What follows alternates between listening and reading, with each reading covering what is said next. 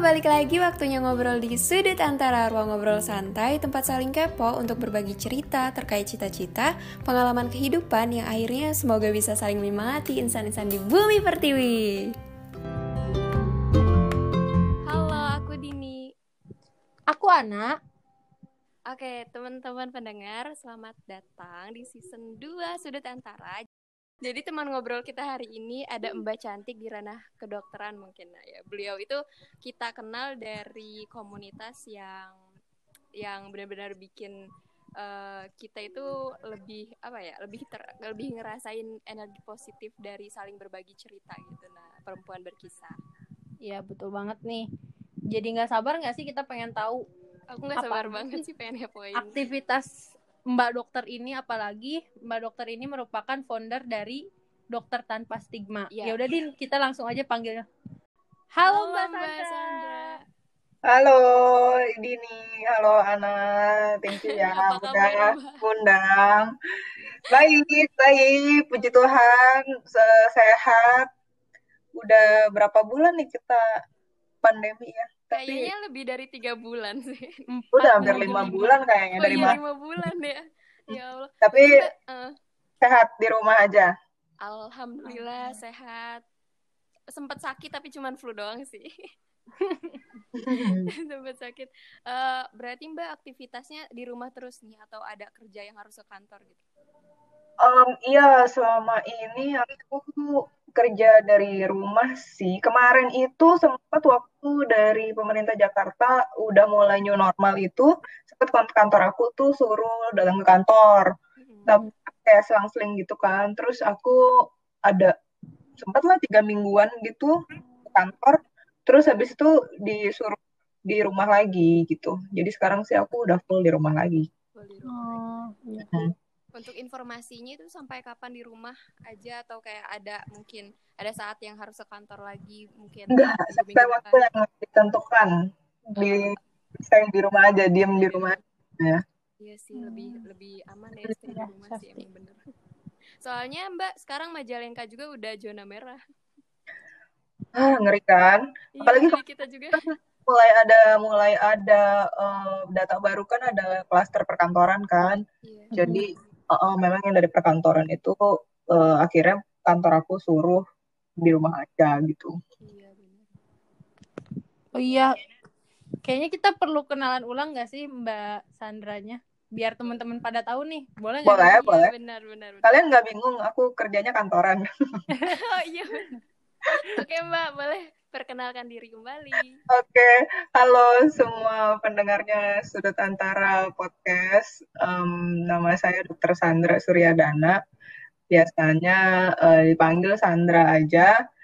Um, aku sehari-hari kerja sebagai dokter di salah satu perusahaan telekonsultasi di Jakarta. Uh, sekarang lagi di rumah aja kerjanya. Jadi memang um, baru mulai sih aku kerja di kantor yang ini. Uh, baru mulai bulan pas-pas pas-pas waktu uh, covid baru baru mulai lah bulan-bulan April gitu. Eh maksudnya pas baru mulai PSBB gitu. Uh, aku baru mulai perusahaan ini. Uh, jadi sekarang uh, kerjaan aku nggak udah nggak bener-bener hands on ke pasien lagi gitu. Sekarang pakai telekonsultasi. Tapi kalau sebelumnya uh, aku udah uh, bekerja sebagai dokter itu selama hampir 10 tahun.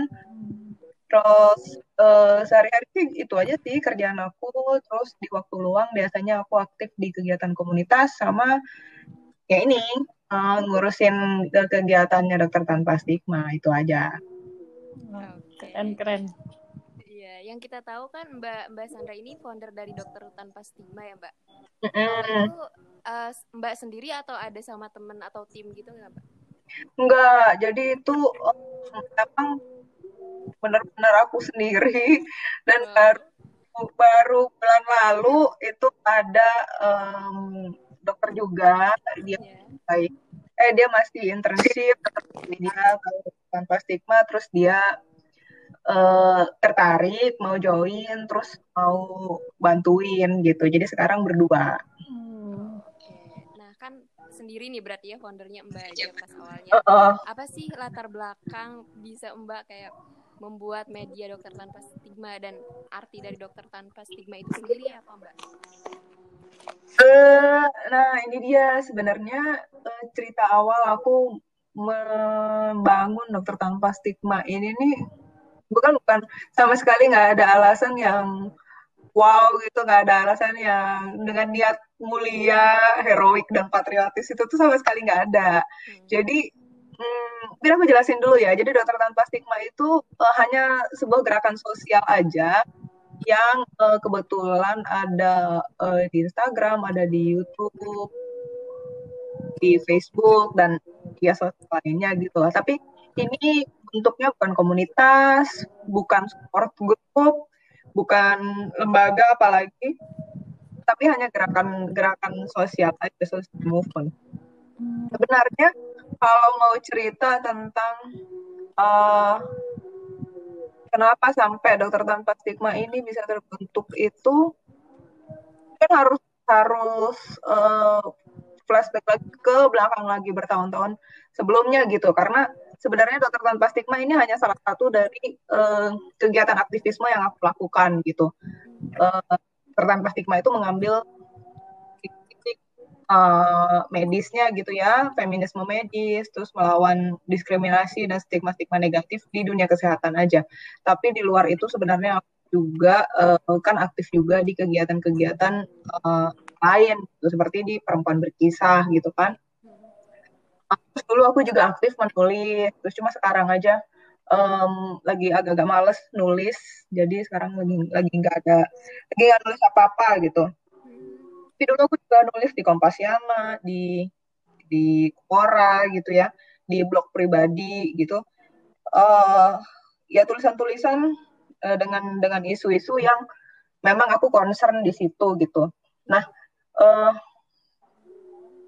sebenarnya kenapa kenapa sampai aku bisa uh, jadi jadi uh, concern di, isu-isu uh, kelompok-kelompok marginal gitu sebenarnya karena berawal dari uh, bahwa aku sendiri dulu adalah uh, korban kekerasan dalam pacaran mm-hmm. baru tahun-tahun yang lalu pada saat aku masih kuliah nah uh, dari proses setelah aku berani untuk melakukan proses healingnya itu baru kemudian aku mulai mempelajari tentang apa itu kekerasan terhadap perempuan, kekerasan dalam rumah tangga, kekerasan dalam pacaran, dan aku mulai uh, membangun network, terus mulai um, mulai juga mempelajari wah banyak isu-isu lain yang juga uh, penting untuk untuk dipikirkan oleh masyarakat gitu. Jadi, mulai dari situ aku sambil aku belajar aku nulis artikel terus um, mulai ketemu sama orang-orang yang sudah jauh lebih lama um, berkecimpung di dunia aktivisme gitu ya. Jadi, uh, dari situ sebenarnya, nah sementara dokter tanpa stigma ini aku baru bikin itu di tahun lalu sebetulnya akhirnya bulan Februari lah tahun 2019. Awalnya sebenarnya bukan ada niatan apa-apa, tapi awalnya itu karena aku lagi belajar-belajar Instagram dan Canva sebenarnya yeah. untuk keperluan di uh, klinik aku. Jadi waktu itu klinik aku, uh, aku mau berusaha mengembangkan klinik tempat aku kerja itu lewat sosial media gitu. Jadi aku hmm mempelajari Instagram, belajar tentang Canva, bikin Instagram story kayak gitu tuh gimana, baca insight dan segala macam. Jadi uh, aku aku nggak mau pakai akun pribadi belajar kayak gitu. Aku nggak mau pakai akun pribadi karena akun pribadi itu isinya foto kan. Hmm. Terus uh, nggak mau nggak mau juga kan nggak bisa juga kan kalau pakai akun dari klinik itu kan. Jadi aku pikir uh, aku mau bikin satu akun lagi gitu yang cuma buat aku belajar-belajar aja gitu tapi apa gitu ya uh, terus makanya aku bikin dokter tanpa stigma ini jadi sebenarnya namanya dokter tanpa stigma itu juga nggak benar-benar dipikirin banget gitu pokoknya ada keluar uh, apa ya aku mau bahas tentang isu kesehatan tapi yang nggak mainstream gitu, yang isinya itu sesuai dengan isu-isu yang uh, aku concern gitu. Jadi keluarnya dokter tanpa stigma. Padahal sebenarnya uh, aku pribadi sih nggak berharapnya uh, gerakan ini hanya terbatas untuk dokter aja gitu. Uh, berharapnya untuk semua tenaga medis itu uh, bisa ikut gabung membesarkan gerakan ini gitu. Wow, keren keren. Tapi aku penasaran juga ya. Iya tadi Mbak kan bilang dari pengalaman pernah kekerasan waktu pacaran, kok bisa mm -hmm. gitu ngeling kepikirannya nyampe ke dokter tanpa stigma ini? Yang... Nah itu dia. Jadi um, ini yang mungkin mungkin uh, teman-teman itu banyak banyak banyak nggak menyadari ya bahwa uh, isu-isu kekerasan itu kalau misalkan kita pelajari, kalau misalkan kita gali, uh, itu akan merembet banyak ke isu-isu lainnya. Karena isu kekerasan uh, dalam pacaran, kekerasan dalam rumah tangga, dan kekerasan terhadap perempuan ya secara secara lebih besarnya gitu, uh, itu kan adalah salah satu bentuk diskriminasi dan ketidakadilan terhadap kelompok marginal kan. Mm -hmm. Jadi uh, mulailah dari aku mulai mempelajari itu setiap kali aku belajar uh, membaca artikel aku baca jurnal gitu uh, nanti akan ada merembet terus tiba-tiba uh, jadi ada uh, kelompok marginal yang lain yang harus aku pelajari misalkan dari teman-teman uh, difabel hmm. begitu makin aku pelajarin lagi aku malah uh, jadi merembet lagi ke isu uh, ekonomi, isu uh, sosial budaya, bahkan politik gitu. Tentang betapa tidak adilnya sistem kapitalisme, tentang pertentangan kelas, tentang uh, diskriminasi terhadap uh, teman-teman yang mengalami uh, masalah kesehatan gangguan mental gitu misalkan. Jadi yang berawal sebenarnya dari satu topik kekerasan dalam pacaran itu itu terus jadi uh, merembet ke mana-mana gitu Hmm, I see, iya. Uh-uh. Ya aku juga sebenarnya kayak jadi terbuka deh pikirannya ketika Mbak bilang kayak gitu. Wah betul juga ya ketika mungkin beberapa teman-teman atau ya orang-orang sekitar juga pernah lah mengalami kadang-kadang kekerasan dari pacaran atau misalkan kekerasan dalam rumah tangga yang kita lihat di keluarga sendiri. Ternyata itu tuh terbangun dari ketidakadilan di mana kalau misalkan kita mempelajari kita jadi belajar juga cara buat self defense dan lebih respect gitu ke orang biar nggak terjadi ke orang lain gitu nggak sih mbak akhir betul, betul. sendiri jadi banyak itu eh, orang-orang yang mungkin tidak mau melihat ya tidak mau um, membuka mata terhadap kenyataan yang ada di sekeliling mereka kadang kan orang mikir oh itu urusan uh, pribadi ya hmm. itu ranah jadi orang um, kita sebaiknya nggak ikut campur gitu. Padahal kekerasan uh, terhadap perempuan di dalam rumah tangga maupun pacaran itu kan sebenarnya banyak sekali kalau misalkan kita lihat. Dan sebenarnya kan akarnya adalah dari budaya patriarki kan. Yeah. Jadi uh, tidak mungkin kalau kita um, mau berkecimpung dan mempelajari tentang isu kekerasan terhadap perempuan tanpa uh, melihat ada faktor sosial budaya yang udah mengakar gitu, yaitu patriarki ya ini yang sudah sangat-sangat toksik gitu. Jadi, nah kemudian itu dia dari uh, uh, sistem yang patriarkis ini, ya ini kemudian akhirnya membangun satu power imbalance, ke, apa ketidak uh, apa ketimpangan relasi uh, kuasa gitu, yang kemudian akan merembet ke mana-mana gitu. Bukan cuma sekedar, bukan cuma sekedar, uh, hubungan antara laki-laki dan perempuan misalkan, tapi ketimpangan relasi kuasa antara kaum yang privilege dengan non privilege kayak gitu misalnya itu kan kemudian kita udah mulai merembet lagi kan ke masyarakat sosial dan lain-lain gitu. Oke, Mbak. Uh, menyambung sih sebetulnya ke ke pernyataan Mbak tadi. Kalau sekarang lebih spesifik sih, Ana pengen nanya menurut pendapat Mbak, apa makna kesetaraan itu baik di dalam bidang medis maupun dalam memanusiakan manusia? Ke, kalau kesetaraan ya mungkin mungkin orang-orang punya punya definisinya masing-masing ya. Hmm. Tapi kalau buat aku adalah adanya uh, kesempatan yang sama. Kesempatan yang sama yang diberikan kepada siapa pun itu. Laki-laki, perempuan, uh, difabel, non-difabel, dari orang yang dari status ekonomi yang berada dengan uh, yang status ekonominya kurang gitu.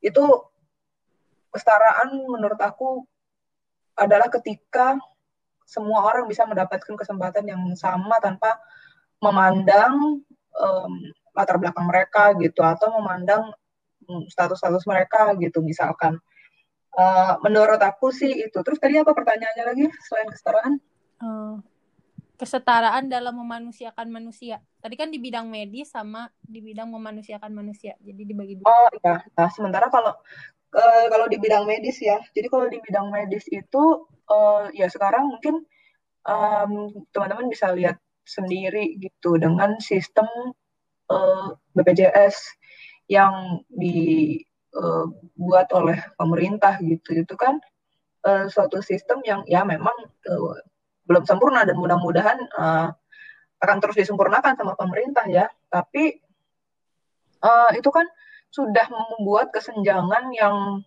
uh, cukup jauh gitu jaraknya. Antara orang yang berpunya dengan orang yang uh, tidak berpunya. Kesenjangan dan jarak antara tenaga medis dengan pasiennya gitu. Jadi um, kira-kira sih seperti itu di mana dengan sistem kesehatan kita yang masih seperti ini dengan kondisi negara kita yang masih seperti ini masyarakat Indonesia yang ada di eh, kota-kota kecil, di daerah-daerah terpencil bahkan itu masih sangat-sangat susah untuk mendapatkan layanan kesehatan yang memadai gitu. Padahal itu adalah hak asasi dari mereka kan. Itu adalah hak uh, yang harus dijamin oleh pemerintah. Tapi sampai saat ini pemerintah um, masih gagal. Itu yang aku maksud dengan kesetaraan bahwa seharusnya semua rakyat Indonesia itu mendapatkan kesempatan yang sama untuk mendapatkan layanan kesehatan yang uh, berkualitas gitu. Sementara kalau uh, dalam hal kemanusiaan, aku rasa uh, ya dengan segala bentuk diskriminasi, bentuk stigma-stigma negatif, terus adanya ketimpangan sosial yang begitu lebar gitu ya uh, jaraknya itu udah udah sangat-sangat melukai kemanusiaan sih. Karena uh, jadi ada orang kan teman-teman juga perhatiin ya ada orang segelintir orang yang kayaknya bisa benar-benar kaya raya banget banget gitu tapi di sisi lain masih jutaan rakyat Indonesia itu yang buat makan ntar malam aja tuh nggak tahu gitu bakal bakal bisa makan apa enggak gitu. Ya kan? Jadi itu kan sudah jelas uh, udah jelas uh, suatu ketimpangan yang sangat melukai kemanusiaan di mana ada satu orang yang menguasai begitu banyak kekayaan sementara di sisi uh, lain ada begitu banyak rakyat yang untuk hak hak dasarnya aja uh, tidak terpenuhi gitu.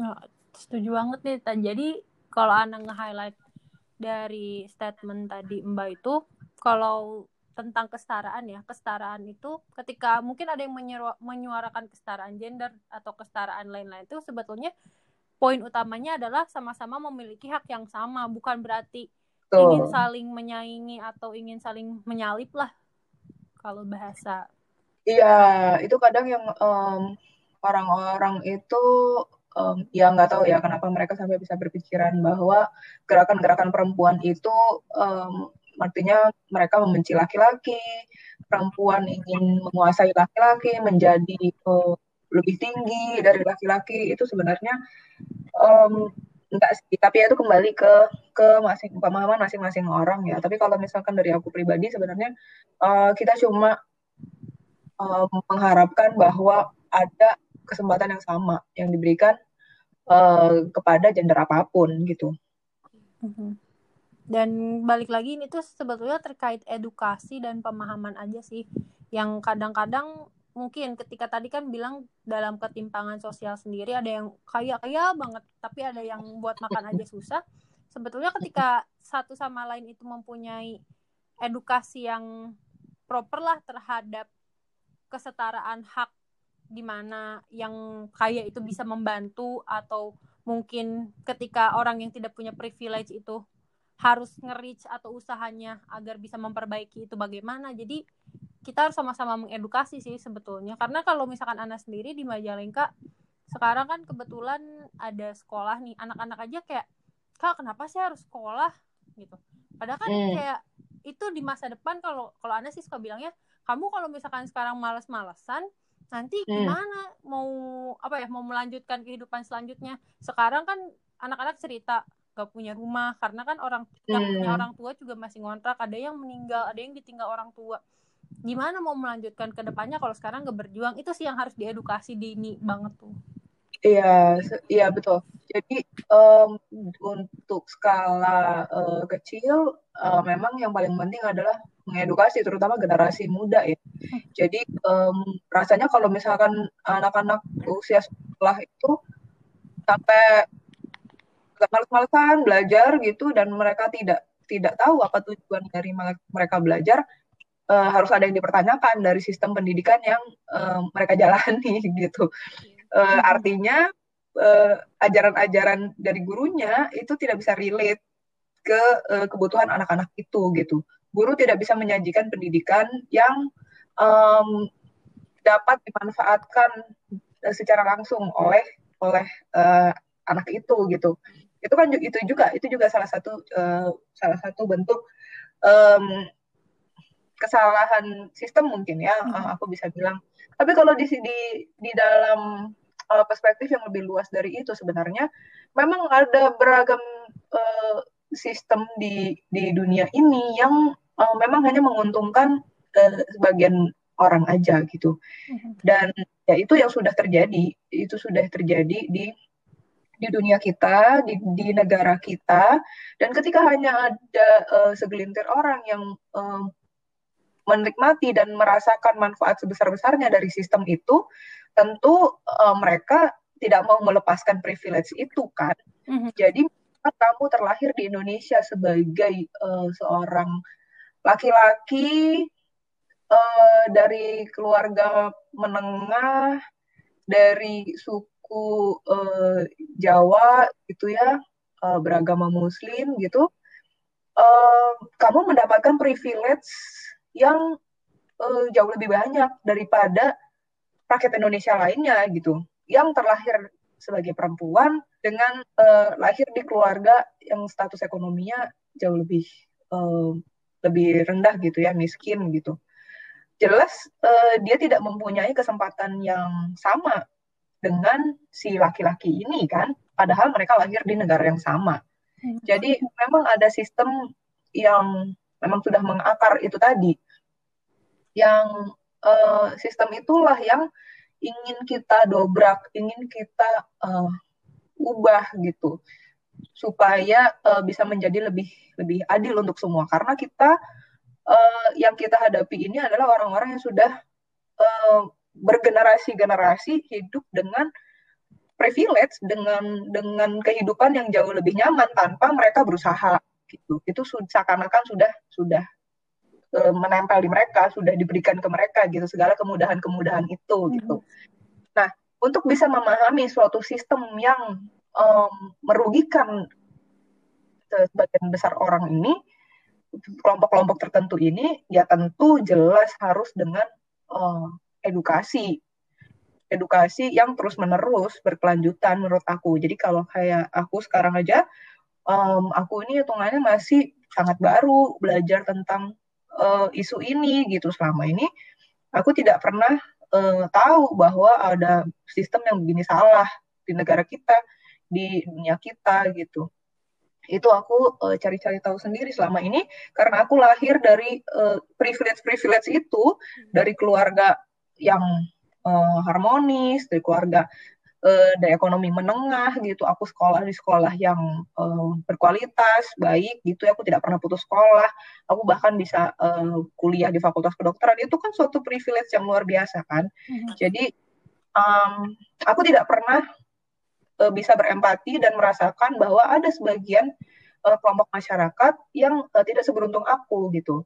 Tapi ketika uh, aku um, merantau aku uh, punya pengalaman-pengalaman kesulitanku sendiri, aku jadi mulai uh, baru baru mulai mulai mempelajari gitu.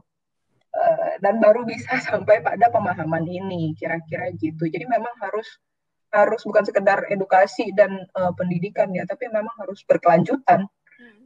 pendidikan itu terus-terusan. Jadi sangat penting ketika generasi muda sekarang tuh kalau misalkan pengen apa ya punya suatu kuasa atau punya suatu kebijakan tolonglah diubah value-nya atau dasarnya jangan sampai gara-gara harta, gara-gara pengen kekuasaan doang, tapi apa sih sebenarnya value yang mau kalian bawa gitu ketika kalian pengen memimpin Indonesia gitu. Betul, betul. Aduh, betul banget itu. Aduh, betul banget. Aku tuh suka ya kalau anak-anak muda tuh yang pikirannya tuh kayak yeah, gini sih gitu. Karena uh, sebenarnya sangat jarang, sangat jarang sekali anak muda yang berpikiran uh, sampai ke ke pemikiran kamu ini bahwa uh, harus sampai ke taraf pembuat kebijakan hmm. gitu. Nah, um, I don't know, milenial zaman sekarang pikirannya apa sih mengejar passion. Terus, uh, apalagi yang dipikiran anak muda sekarang, bagaimana aku uh, tips meraih sukses dalam waktu singkat gitu. Uh, tapi mereka uh, lupa masih banyak isu yang jauh lebih uh, besar di, di luar diri kita sendiri gitu. Hmm. Dan aku setuju banget bahwa untuk anak muda, kalau benar-benar uh, serius ingin membuat perubahan, uh, cara yang paling efektif kalau menurut pendapat aku aku setuju sama kamu bahwa harus masuk ke uh, yaitu level-level pembuat kebijakan itu gitu menjadi pejabat-pejabat uh, negara gitu. Tapi masalahnya untuk uh, anak-anak muda ini uh, bisa sampai ke level itu harus juga punya uh, bekal pengalaman dan pemahaman um, yang mendalam tentang isu yang ingin mereka bawa. Mm -hmm. Jadi bukan hanya bukan hanya memegang modal bahwa usianya muda gitu ya oh, anak anak milenial akan bisa membuat perubahan. Ya kalau kamu uh, hanya modal umur yang muda dan gaya yang trendy, tapi ternyata otakmu kosong karena kamu nggak punya pemahaman yang cukup.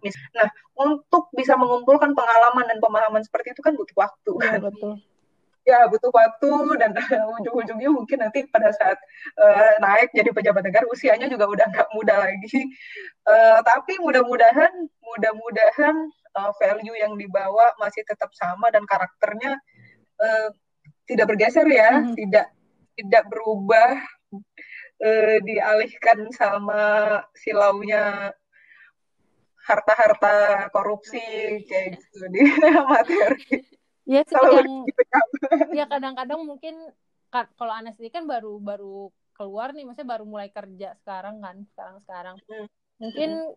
yang aku lihat dari pengalaman beberapa orang ketika oke okay nih mahasiswanya tuh kayak uh berapi-api gitu tapi ketika udah masuk dunia kerja kadang-kadang suka lupa sendiri nah, itu kan. karena keluarga ada prioritas ya, ya mungkin ya, ya ada, lain atau tuntutan hmm. Lain lainnya lain atau ya, punya privilege ya. lah gitu kadang-kadang ya itu ya, value sebetulnya yang harus kita bangun itu makanya sulit sih orang-orang kayak kalau misalkan kita setengah hati bisa aja belok di tengah jalan atau mungkin terpengaruh ini itu. Iya. Dan sebenarnya kan sistem perpolitikan di negara kita itu kan sekali lagi itu ya uh, masih sangat menguntungkan pihak-pihak tertentu aja gitu. Jadi uh, kembali lagi hanya akan ada segelintir orang yang bisa menembus uh, sistem itu gitu. Hmm. Ya sisanya um, kalau misalkan nggak berhasil sampai menjadi uh, pembuat kebijakan gitu, ya kita support dari akar rumput aja lah kayak kayak gerakan-gerakan yang kita lakukan sekarang ini nih kalian dengan podcast kalian mengedukasi masyarakat gitu kan supaya yang akan rumput itu juga ada supportnya untuk uh, ya untuk negara kita ya uh, terus edukasi masyarakat supaya bareng bareng-bareng gitu mm-hmm. bareng-bareng untuk uh, mengubah sistem-sistem yang ngaco-ngaco ini gitu. Iya, bahkan kita nggak bisa nih kayak milih lahir di generasi mana, lahir di negara yang menerapkan uh, sistem kenegaraan yang seperti apa dan untuk uh, teman-teman yang emang semangat melakukan perubahan dan terkait juga dengan edukasi sebenarnya menurut Mbak edukasi apa saja sih yang sangat penting gitu yang harus dilakukan sejak dini untuk mengikis ketidakadilan ataupun mengikis patriarki tadi dan juga uh, untuk uh, yang harus dilakukan sejak dini yang sampai sekarang itu masih dianggap tabu di Indonesia gitu. Aduh apa ya, aku pertanyaannya berat ya. Uh, Tapi kalau banget gitu kayak menurut, menurut pandangan Mbak gitu edukasi apa saja. Kalau dari aku pribadi ya karena aku sebenarnya um, tidak suka belajar formil. Hmm. Aku kalau belajar tuh gaya bebas. Ini aja uh, uh, apa kegiatan seperti ini aja nih aku anggap belajar gitu. Uh, everything is a teaching moment for myself gitu ya. Hmm. Tapi aku sekarang usianya udah lebih dari 30 tahun. Um, sebenarnya uh, topik apa pun untuk uh, edukasi itu menurut aku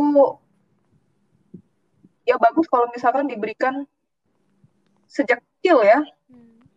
Jadi terutama sebenarnya sejak kecil itu adalah dibangun uh, rasa ingin tahunya, uh, pemikiran kritisnya, pemikiran logisnya gitu ya, supaya uh, jadi anak-anak yang ketika mereka sudah dewasa uh, keinginan untuk belajar itu nggak pernah berhenti kalau menurut aku itu eh, yang paling penting dulu ditanamkan ke anak-anak.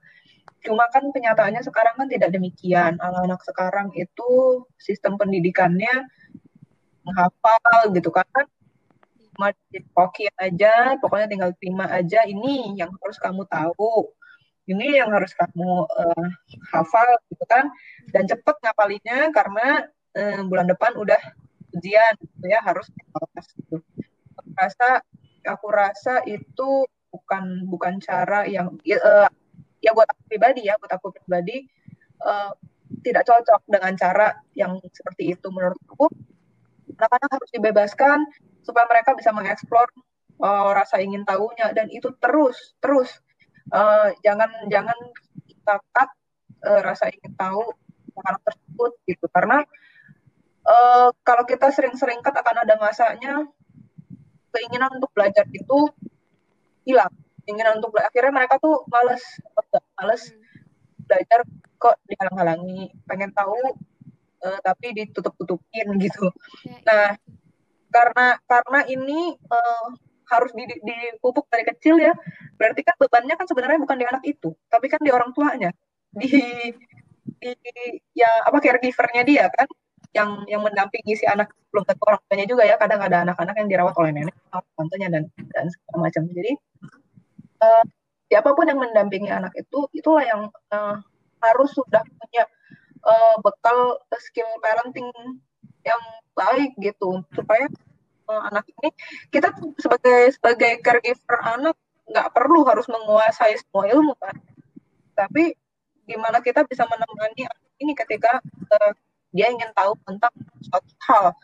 Dan menurutku sebetulnya hal apa pun bisa dan perlu diajarkan ke anak-anak. Seperti yang biasanya eh, sekarang sekarang ini ya lagi sering disuarakan aku suarakan melalui tutur Batiknya adalah tentang edukasi seks. Eh, edukasi seks orang selama ini selalu berpikir edukasi seks dikasih pada saat anaknya pubertas. Ya cukup jelasin gimana cara pakai pembalut dan gimana supaya uh, ceboknya bersih kayak gitu ya buat pembalutnya itu nggak ke mana-mana gitu kan. Tentang dibasah gitu. Terus kita bilang pokoknya eh, nggak uh, boleh dekat-dekat sama cowok um, karena nanti bisa hamil.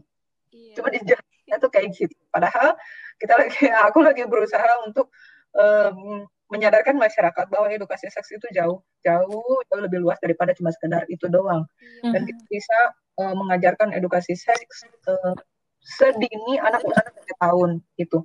Edukasi seks itu e, berbicara dan menjelaskan, mengajarkan anak tentang e, bagaimana dia bisa merasa nyaman dengan dirinya sendiri, bagaimana dia berkomunikasi dengan orang lain, menyatakan kesetujuannya, ketidaksetujuannya, bagaimana dia bisa tahu tentang tubuhnya sendiri, merawat kesehatan tubuhnya sendiri, bagaimana dia berrelasi dengan orang lain, termasuk lawan jenis, bagaimana dia menghormati orang-orang lain yang berbeda dengan dia, seperti um, apa orang-orang uh, yang apa transgender misalkan, atau orang-orang dengan HIV/AIDS misalkan, dan itu uh, terus diajarkan per uh, per uh, usianya itu dengan ilmu-ilmu yang sesuai dengan usianya gitu. Nah itu yang orang-orang um, Indonesia masih masih uh, belum sampai pada kesadaran itu. Tapi ya pelan-pelan sekarang udah udah mulai sih. Aku udah cukup senang uh, kalau misalkan aku ngadakan kegiatan tentang edukasi seks itu banyak orang tua tuh yang berminat. Artinya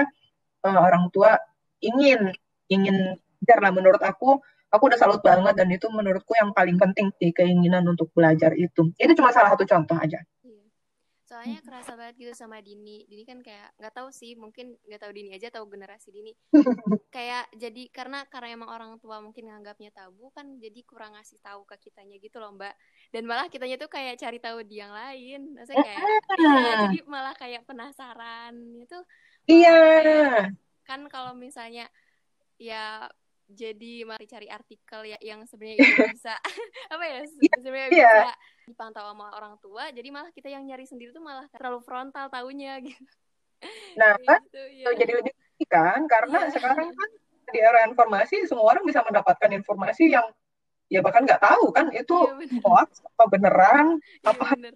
dibalut romantisasi apa gitu kan dan yeah uh, untuk seorang remaja yang perkembangan otaknya masih sangat terbatas, belum hmm. maksimal, jelas harus ada uh, pendampingan kan.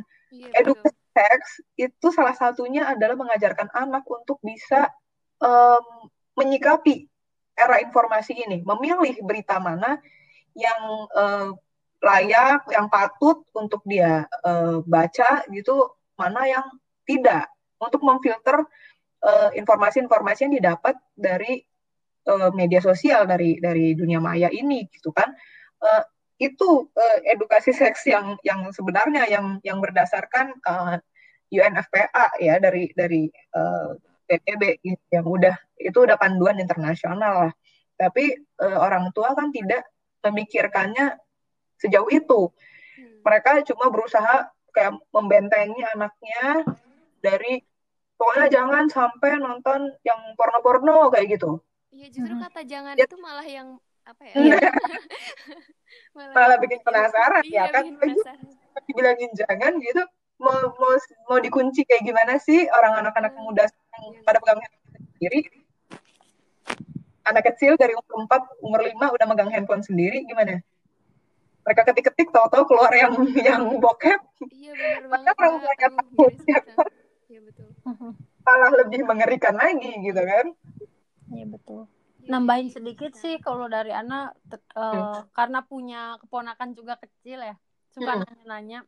Jadi sebetulnya di antara orang tua atau mungkin saudara-saudaranya dengan anak-anak itu jangan cuma satu arah. I mean kayak kita ngasih tahu ini, yeah. ini ajak diskusi karena Bener banget. yang sekarang juga kalau keponakan anak tante anak kenapa sih bumi ini tercipta? Dia kan kalau dia pikirannya udah anak empat tahun ya. Pertanyaan-pertanyaan unik. Iya jadi ternyata kalau misalkan disuruh belajar juga entah itu SD SMP kalau misalkan kenapa sih kita harus belajar bahasa Inggris? Ini loh manfaatnya. Ini loh yang akan kamu rasakan. Jadi jangan cuma nyuruh tapi diskusikan apa ternyata apa manfaat dari yang kita pelajari itu. Setuju, setuju banget. Soalnya uh, selama ya mungkin karena orang tua kita juga uh, tumbuh besar dengan gaya pendidikan yang seperti itu ya. Mm-hmm. yang uh, disuruh sama orang tuanya kalau nggak diturutin digebuk gitu ya.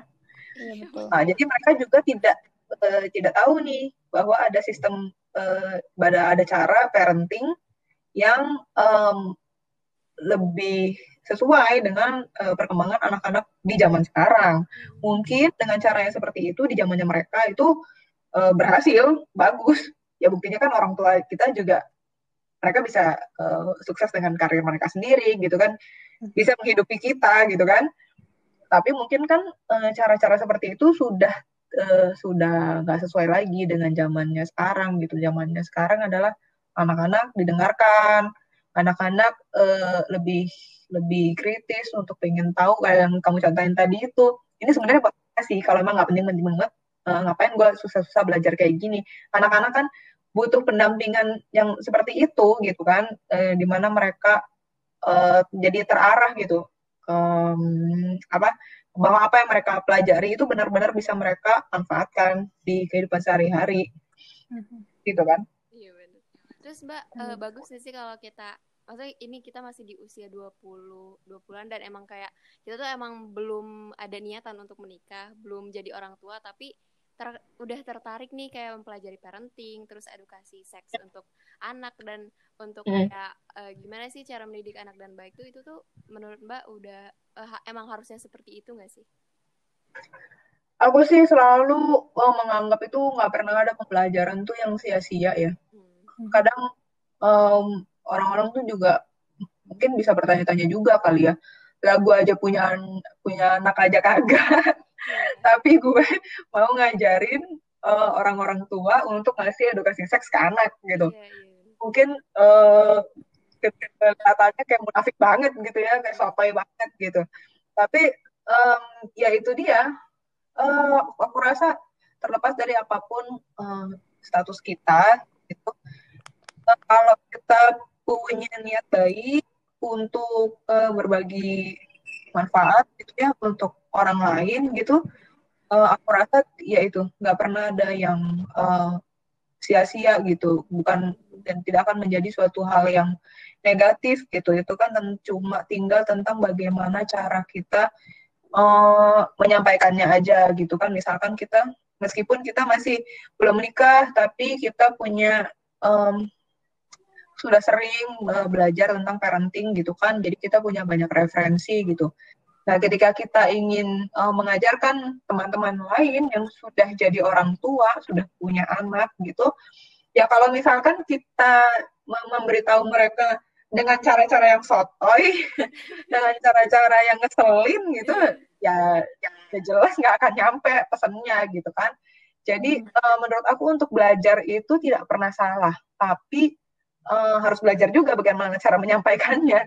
Jadi nggak cukup hanya di niat aja, tapi eksekusinya juga harus harus tepat gitu. Karena percuma kalau ilmu kita udah kumpul, tapi akhirnya cuma buat diri kita sendiri, buat apa? Kita kan uh, berharapnya kita belajar banyak, terus kan uh, ya syukur-syukur uh, bisa jadi manfaat gitu kan buat orang lain.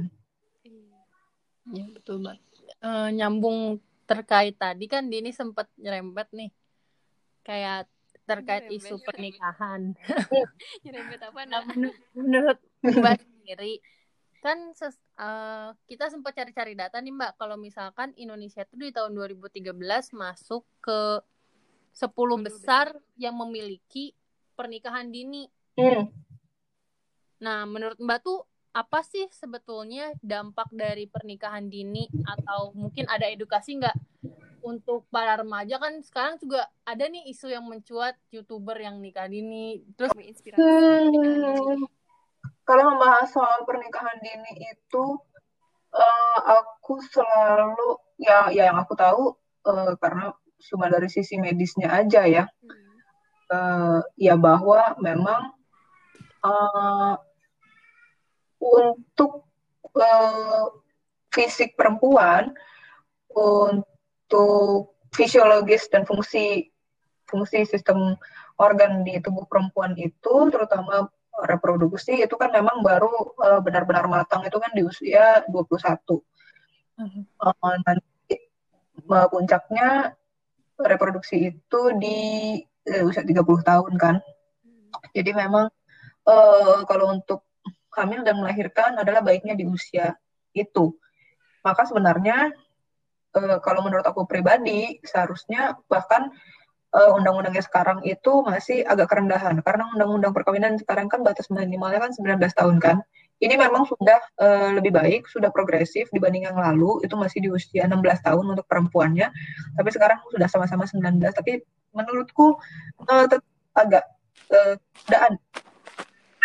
Karena cara bisnis itu harusnya di usia uh, 21 tahun 20 lah paling paling tidak gitu. Uh, salah satu salah satu kenapa aku sangat menentang perkawinan anak ya aku bilang ya perkawinan dini pernikahan dini karena um, perempuan-perempuan yang terlalu muda uh, hamil di bawah usia 20 tahun itu kan uh, masuk dalam kelompok usia yang beresiko itu um, akan jadi lebih tinggi resikonya untuk mengalami uh, tekanan darah tinggi atau Eh, dalam kehamilan kita sebut sebagai preeklamsi yang bisa berujung jadi eklamsi, yang bisa berujung kematian, terus uh, kelahiran bayi prematur, terus bayi lahir dengan berat badan yang kurang, anemia belum lagi, belum lagi pada saat persalinan akan lebih derung, lebih apa rentan uh, mengalami kesulitan pada saat dia uh, melahirkan mungkin karena panggulnya belum benar-benar uh, melebar maksimal atau dia nggak um, kuat saat mengejarnya. Karena uh, anak Indonesia itu uh, anak muda Indonesia itu yang perempuan itu um, agak punya kecenderungan anemia. Hmm. jadi uh, kadang pada saat persalinan itu mereka nggak kuat untuk untuk mengejarnya gitu. Jadi begitu banyak komplikasi yang harus dipikirkan untuk orang orang-orang yang mau menikah di usia yang belum saatnya itu. Itu kalau dari uh, sisi medisnya ya. Tapi uh, aku pernah dengar juga bahwa kalau dari psikolog uh, secara psikis anak-anak uh, seusia itu masih sangat-sangat belum belum siap sebetulnya untuk menghadapi tantangan-tantangan berumah tangga. Jadi um, berumah tangga itu kan kompleks banget ya. Itu harus punya communication skill, harus punya pemahaman dan pengenalan uh, diri yang sudah maksimal dulu. Terus uh, bagaimana dia mengambil keputusan-keputusan yang kompleks uh, apa saat berumah tangga, soal finansial, soal anak-anak, uh, soal kontrasepsinya, soal rumah, soal ini itu gitu kan macam-macam. Itu uh, beban yang uh, belum siap ditanggung oleh uh, psikis anak uh, di usia remaja gitu. Jadi uh, seharusnya memang tidak menikah di usia yang uh, sangat muda. Kalau aku kalau aku sih um, um, melihatnya tuh dari dari sisi itu. Lagian juga sebenarnya uh, kenapa kenapa anak-anak muda itu uh, kalau di Indonesia tuh masih diarahkan cepet cepat-cepat nikah gitu kan? Iya benar mbak. Uh, kenapa kenapa nggak um, mengarahkan anak-anak itu untuk uh, mengejar apa yang mereka cita-citakan dulu gitu. Mm-hmm. Jika mereka udah udah selesai uh, dengan uh, apa cita-cita mereka itu, terus uh, mereka kan jadi punya kepercayaan diri yang lebih, mereka jauh lebih berdaya, mereka mungkin juga bisa secara finansial uh, bisa lebih mandiri karena mereka punya skill. Mereka mungkin uh, bekerja dulu, ada pengalaman, mereka bergaul dengan uh, lebih banyak orang, ada waktu untuk bergaul dengan lebih banyak orang dulu, mengenal dunia dengan lebih baik dulu, uh, dan itu kan mempersiapkan mereka untuk pernikahan gitu.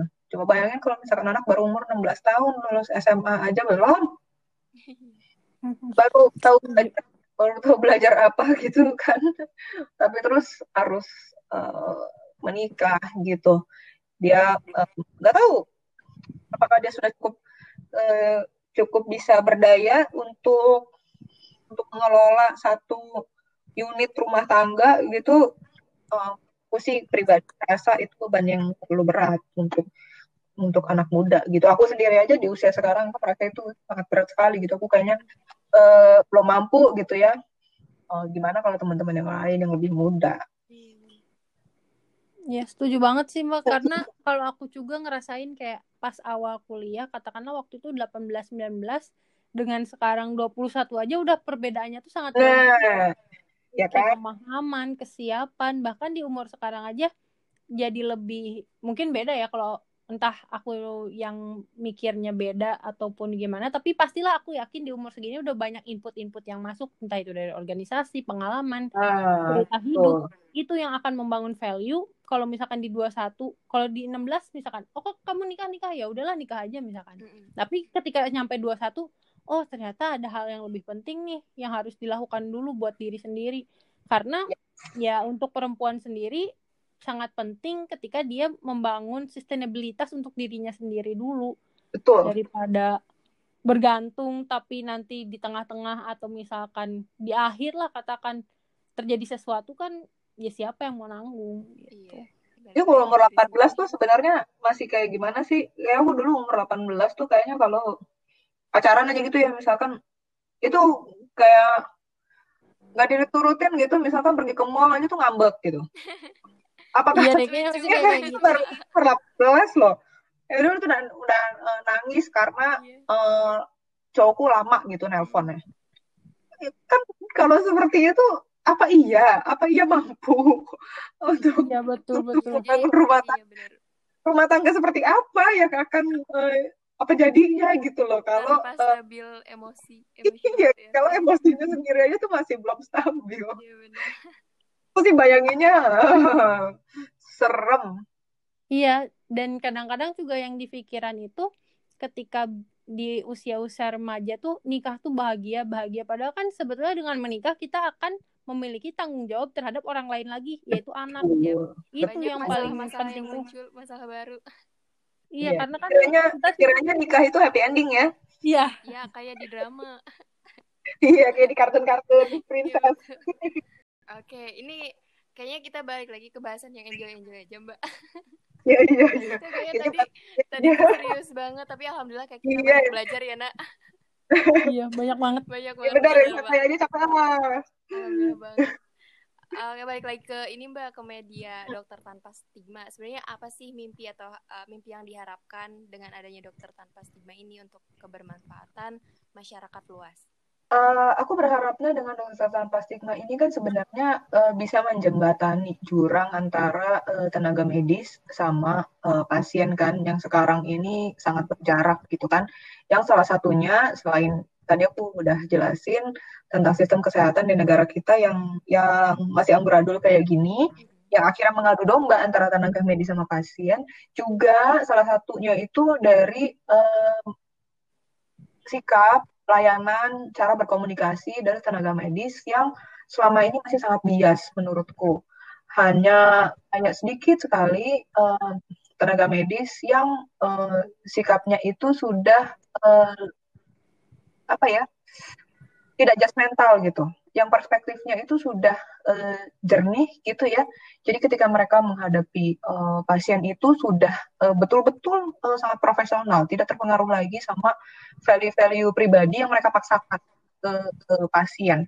Makanya uh, namanya kan dokter tanpa stigma karena uh, tenaga medis sendiri pun masih sangat banyak yang yang memberikan stigma negatif ke pasien-pasiennya gitu apa pun itu. Padahal tenaga medis kan seharusnya uh, dengan pendidikan yang sudah mereka dapatkan kan mereka seharusnya tidak bersikap seperti itu gitu.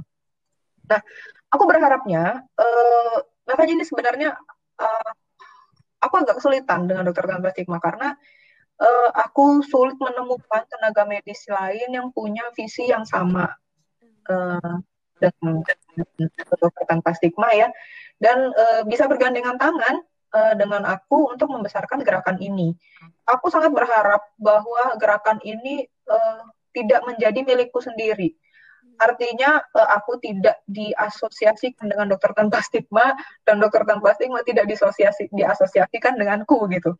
Dokter tanpa stigma ini harus bisa besar uh, menjadi gerakan yang bisa berjalan sendiri meskipun uh, tanpa aku juga harus bisa jalan gitu. Gerakan ini harus terus disuarakan uh, ke tenaga-tenaga medis gitu. Tidak hanya tidak hanya kalangan uh, dokter aja tapi para medis yang lain juga perawat, apotek, bidan, gizi, analis medis, radiologi uh, dan segala macam uh, itu. Uh, tapi uh, sejauh ini baru baru baru beginilah, baru beginilah dokter tanpa stigma. Tapi uh, kira-kira visi besarnya seperti itu. Visi besarnya uh, tenaga medis akhirnya dengan gerakan ini bisa mulai perlahan-lahan memperbaiki uh, sikap-sikap mereka, cara pandang mereka, perspektifnya yang uh, kemudian nanti akan uh, termanifest ya ke uh, tindakan mereka ke pasien, cara mereka berkomunikasi ke pasien yang akhirnya bisa uh, membuat pasien lebih nyaman dengan uh, tenaga medis. Dan akhirnya itu mempersempit mempersempit jarak dan jurang di antara tenaga medis dan uh, pasien. Jadi istilahnya bisa lebih kompak gitulah untuk membangun um, apa uh, kesehatan yang yang bagus di di Indonesia. Sebenarnya itu sebenarnya itu visi besarnya. Tapi kalau uh, hari ini masih masih sampai segini doain aja ya. Pengen nanya sedikit sini Mbak, apa sih sebetulnya tantangan terbesar yang dihadapi dalam membesarkan sayap ini? Ah, tantangannya tuh ya, ya ampun. Sebenarnya ini dia karena aku ini um, kemarin itu kan masih bersendirian banget kan. Hmm. Jadi ya tantangannya itu ya tantangan diriku sendiri karena ya aku juga ada uh, pekerjaan utama kan. Ini kan sebenarnya hanya kegiatan mengisi waktu luang aku aja. Terus uh, dan ini kan sebenarnya adalah uh, media aku belajar sebenarnya. Jadi uh, mungkin kalau kalian lihat bahkan mungkin scrolling sampai bawah itu um, kalian itu masih postingannya tuh masih jelek-jelek banget gitu. Masih kadang terus uh, banyak repostnya gitu. Karena karena uh, aku tuh gaptek jadi aku nggak uh, banyak nggak banyak mempelajari tentang konten yang bagus-bagus gitu tuh uh, aku nggak bisa gitu. Nah, yang sebenarnya lebih penting lagi uh, tantangannya adalah karena ini cuma aku sendirian, jadi ya dokter tanpa stigma perspektifnya cuma perspektif satu orang. Dan itu untuk suatu gerakan menurut aku itu sangat tidak memadai bahkan bisa jadi e, berbahaya kalau diterus-terusin. Karena untuk satu um, untuk suatu gerakan kan baiknya ada uh, beragam perspektif yang bisa saling saling mendukung dan saling melengkapi gitu kan jangan hanya dari perspektif satu orang doang gitu. Itu sih sebenarnya kesulitannya aku. Jadi kalau misalkan kalian ngikutin benar-benar ngikutin dokter tanpa stigma itu sering banget aku tinggal tinggal itu kadang pernah sampai tiga bulan empat bulan gitu dia aja nggak ada postingan kayak gitu. Karena ya aku lagi sibuk dengan kerjaan aku sendiri atau aku lagi males aja atau lagi uh, down gitu. Misalkan pengen istirahat gitu. Jadi ya aku tinggal kayak gitu.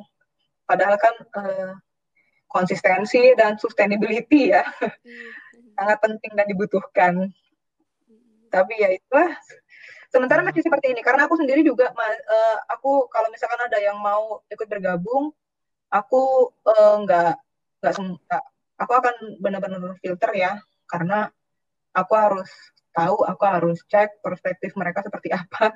Jangan juga jadi mengacaukan uh, visi dan gerakan ini kan, nafas dari gerakan ini. Mbak kan ini tuh dokter tanpa stigma tuh menjadi media belajar juga ya, pembelajaran untuk Mbak sendiri. Nah, hal apa saja sih yang jadi pembelajaran nih selama ini buat pribadi ketika membangun akun dokter tanpa stigma? Ah, sangat banyak banget. Mhm sangat banyak banget. Kalau mm, secara teknis, aku banyak belajar tentang ya sosial media ya, terutama Instagram. Terus uh, cara ngedit, bikin Instagram live, bikin podcast, terus ya teknologi-teknologi yang berkaitan dengan uh, sosial media gitu ya. Aku belajar tentang bagaimana membangun gerakan. Tapi menurut aku yang lebih penting lagi daripada itu adalah uh, aku bertemu dengan begitu banyak orang. Aku dihubung melalui dokter tanpa stigma, aku dihubungkan dengan banyak sekali orang-orang hebat, uh, di mana aku sangat sangat uh, butuh untuk uh, belajar dan berguru ya sama mereka. Terus um, dan terutama aku belajar tentang bagaimana aku bisa memberikan edukasi-edukasi gitu yang menyampaikan aspirasi aku melalui uh, media sosial dengan cara-cara yang bisa diterima oleh uh, banyak orang gitu uh, karena aku berharapnya kan ya ini bukan cuma sekedar akun ngomel-ngomel bukan cuma akun marah gitu ya buat aku venting gitu uh, tapi berharapnya orang bisa mengambil uh, manfaat juga gitu kan dan ya gimana caranya orang bisa mengambil manfaat kalau mereka udah merasa offended gitu kan dengan apa yang aku sampaikan. Jadi jadi itu sih yang aku benar-benar belajar adalah bagaimana aku bisa memoles uh, emosi aku gitu ya mungkin bukan memoles nih maksudnya manajemen emosi. Manajemen emosi ketika aku berusaha menyampaikan sesuatu uh, kadang kan yang bisa di, disampaikan kan isu-isu feminis itu kan banyak yang menjengkelkan ya. Tapi tapi gimana aku berusaha mengemasnya supaya uh, isunya bisa nyampe dan relatable ke masyarakat. Itu yang aku yang buat aku pribadi itu uh, paling penting karena aku masih sampai sekarang itu masih belajar banget sih kadang kelepasan juga marah-marahnya juga uh, ada nggak sih mbak pesan bagi generasi muda agar mau berwawasan dan mau berkontribusi dalam kebermanfaatan setidaknya yang akan berdampak positif bagi diri sendiri menjadi versi terbaik yang teredukasi? Hmm, apa ya? Uh, untuk anak muda itu kan energinya masih banyak ya. Waktunya sama-sama 24 jam, tapi energi mereka tuh bisa berlebihan. Aku aja tuh ingat waktu di masa-masa umur 20 itu kayaknya tuh tidur jam 1, jam 2 gitu, jam 5 udah bangun gitu, tapi nggak apa-apa. Seger aja gitu. Sampai malam lagi mau belajar buat ujian, terus uh, ada ah, masih ada kegiatan gereja ini itu tapi hayu aja gitu per 20 hmm. sekarang tuh orangnya udah ngantuk aja nah uh, buat aku sih kalau anak-anak muda tuh harusnya uh, berusaha memanfaatkan itu ya. Berusaha memanfaatkan energi berlebih itu untuk belajar sebanyak-banyaknya. Dan uh, jangan membatasi diri. Uh, anggap semuanya itu adalah uh, pembelajaran gitu. Jangan merasa bahwa satu hal ini kayaknya gue nggak penting ini nggak uh, perlu gitu. Semua yang kalian lakukan itu adalah uh, pembelajaran. Mau setiap mau melakukan apa itu kan harus tanya uh, apa ya yang bisa aku uh, pelajari dari uh, pengalaman ini, dari kegiatan ini gitu. Jadi uh, aku salut juga kalau misalkan anak-anak muda itu bikin bikin suatu aksi-aksi uh, itu seperti kalian bikin ini podcast gitu ya. Terus misalkan kan YouTube banyak kan itu kan menggiurkan tuh uh, uangnya gitu ya. Atau bikin komunitas komunitas-komunitas apa gitu akun Instagram apa gitu. Tapi hmm, sebaiknya sih kalau menurutku jangan juga uh, motivasinya itu adalah uang atau uh, jadi terkenal gitu ya uh, tetapi harus meluruskan motivasi dulu untuk bisa jadi uh, bermanfaat uh, untuk orang lain gitu karena kalau niat kita adalah untuk menjadi manfaat buat orang lain itu akhirnya sebenarnya yang menerima manfaat yang paling besar itu sebenarnya adalah diri kita sendiri gitu. Jadi uh, luruskan dulu uh, motivasi kalian, terus uh, manfaatkan energi yang kalian punya itu yang masih besar banget untuk mengumpulkan pengalaman sebanyak-banyaknya dan belajar sebanyak-banyaknya. Oh, keren. Betul banget nih kayak tadi highlight ketika punya niat itu emang akan menjadi dasar ketika kita mau melangkah Betul. membuat kebijakan dalam hidup. Jadi emang harus lurus dulu niatnya jangan sampai ya salah niat ya akan salah juga kan di akhir. Iya. Itu dia. Terus ini bakal jadi salah satu favorit quote terbaru aku sih yang kata Mbak Sandra ketika kita mau itu menyalurkan menyebarkan kebermanfaatan orang lain sebenarnya manfaat terbesar itu yang akan dirasakan itu oleh diri kita sendiri. Itu keren banget mbak. betul. Betul itu dari pengalaman pribadi aku sendiri ya. Ya kalau nggak kerasa banget karena kita ya. aja baru baru 11 episode ini aja kayak banyak banget pengalaman yang masuk. Iya, gitu. soalnya kita tuh bener-bener uh, ngundang teman-teman gitu yang mau berbagi cerita dan kita tuh bener-bener banyak belajar dari ceritanya itu loh, Mbak. Iya kan? Kayak kita kita ah. seneng banget gitu loh, kayak Mbak juga bisa Betul. bisa ikut di sini. Jadi alhamdulillah banget. Aku sendiri ya, kalau misalkan aku lagi bikin uh, webinar buat uh, dokter tanpa stigma gitu ya, itu kadang tuh kan capek juga ya karena kan aku tuh harus hubungin narasumbernya, aku harus cari, terus aku harus susun proposalnya, aku harus susun uh, rundown acaranya, terus koordinasi ini itu gitu, belum lagi hmm, apa uh, ya mengatur um, apa sertifikatnya, pengiriman merchandise segala macam itu kan ribet banget gitu kan. Uh, tapi aku tuh sebenarnya ya kalau kalau ditonton orang gitu orang bisa ngambil manfaat syukur gitu ya. Tapi aku selalu uh, berpikirnya adalah uh, kita belajar sama-sama gitu. Jadi uh, kayak tentang edukasi edukasi seks gitu yang udah berapa kali aku adain di dokter tanpa stigma gitu kan. Sebenarnya itu aku yang pengen belajar. Aku tuh sengaja iya jadi aku tuh sengaja cari itu uh, narasumber-narasumber tuh yang bagus-bagus gitu ya ya bukan demi siapa-siapa juga gitu. Tapi karena aku pengen belajar dari dia aku pengen denger uh, ajarannya dia tentang uh, topik ini gitu. Eh ternyata uh, apa uh, orang-orang juga bisa merasakan manfaatnya gitu. Tapi sebenarnya mungkin orang lain nggak tahu gitu. Mengiranya mungkin aku juga udah sama-sama ahli gitu ya tentang itu. Padahal enggak karena aku juga mau belajar tentang tentang itu. Istilahnya jadi kayak gue kursus privat di narasumber-narasumber itu tapi ditonton orang gitu aja kayak emang sebetulnya sih kalau aku sendiri ya pas waktu mikir bikin sudut antara tuh sebetulnya kebermanfaatan yang paling spesifiknya tuh akan didapatkan oleh kita sebagai pembangun ya Din ya. Iya, tapi kalau misalkan kita kita kayak udah motivasinya kayak gitu, kita kan kayak udah seneng sendiri gitu ya. kayak udah iya betul betul kita tuh kayak udah nggak mikir lagi gitu ini ini YouTube ditonton sama berapa orang. Iya mbak bahkan kita nggak mikir followers ya, kita gitu loh mbak. Ya, terus itu udah gak penting lagi iya. gitu karena aku kalau uh, nonton eh kalau bikin Instagram live juga kayak gitu kok aku tuh nggak pernah peduli sama hmm. penontonnya mau sepi mau mau banyak gitu kan. Tapi aku tuh belajar dari dari narasumber. Iya kayak kita iya kita ya, belajar banyak dari Mbak Sandra sekarang. Ah, syukurlah. Kalian memang keren sekali. Aku juga belajar banyak nih. Jadi aku sekarang tahu nih gimana caranya kalau bikin bikin podcast. Sebelumnya nggak tahu kalau bisa begitu. Gak kerasa mbak kita udah satu jaman mbak. Ya lebih. Terima kasih banget. Soalnya sebelumnya aku bilang mbak kayaknya kita kurang dari satu jam bisa kok. Ternyata tetap aja ya apalagi perempuan-perempuan. Iya gak bisa. Karena aku bawa ya oh. kalau ngobrol pasti panjang lebar. Iya. Apalagi kalau seru ngobrolnya. Iya. Kapan-kapan kita uh, ini ya uh, kalau pas sudah selesai covid kita uh, ada kegiatannya yang uh, yang ketemu langsung ya Ih pengen banget. Iya. kita harus harus ketemu langsung nih. Iya harus sih. Terus bikin apa gitu ya? Ya kemarin Mbak yang meet up itu berarti yang di batch yang uh, Tangsel ya, yang khusus Tangsel. Kalau kita kan di Bandung. Jadi gak ketemu. Masih masih gampang lah kita uh, aku ke Bandung atau kalian ke sini ya kan?